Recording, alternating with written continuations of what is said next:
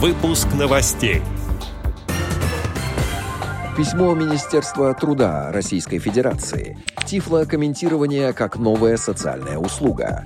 Далее об этом подробно в студии Алишер Канаев. Здравствуйте. Здравствуйте. Пятая международная школа тифлокомментирования как новая социальная услуга для людей с проблемами зрения пройдет в Екатеринбурге 25-26 августа, сообщает агентство социальной информации. Школа проходит в рамках года десятилетия становления тифлокомментирования в России. Организаторы – Министерство культуры Свердловской области, Свердловская областная специальная библиотека для слепых, Российская библиотечная ассоциация, секция библиотек, обслуживающих инвалидов, Институт ВОЗ «Ариаком» и благотворительный фонд «Искусство, наука и спорт». Школа пройдет в гибридном формате, сочетая офлайн и онлайн мероприятия.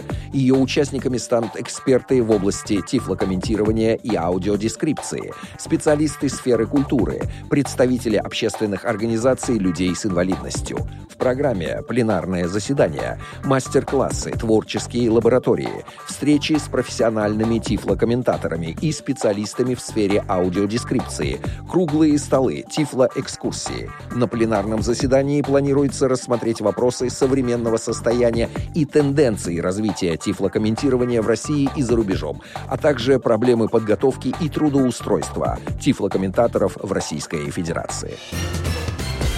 Минтруд РФ направил федеральным учреждениям медико-социальной экспертизы письмо о сроках реализации временного порядка признания лица инвалидом. В документе сказано, что инвалидность должна продлеваться строго в назначенный срок до первого числа следующего отчетного месяца после передачи соответствующей информации от пенсионного фонда. В письме Минтруда отмечается, что исходя из отчетной информации, на конец каждого отчетного месяца регулярно остаются граждане граждане, инвалидность которым в отчетный месяц не продлевается. В министерстве заявили, что сложившаяся ситуация является недопустимой.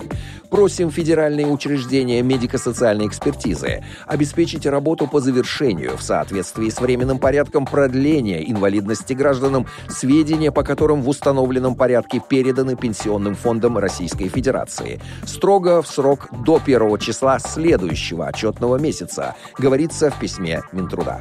Отдел новостей «Радио ВОЗ» приглашает к сотрудничеству региональной организации. Наш адрес – новости собака. В студии был Алишер Канаев. До встречи на «Радио ВОЗ».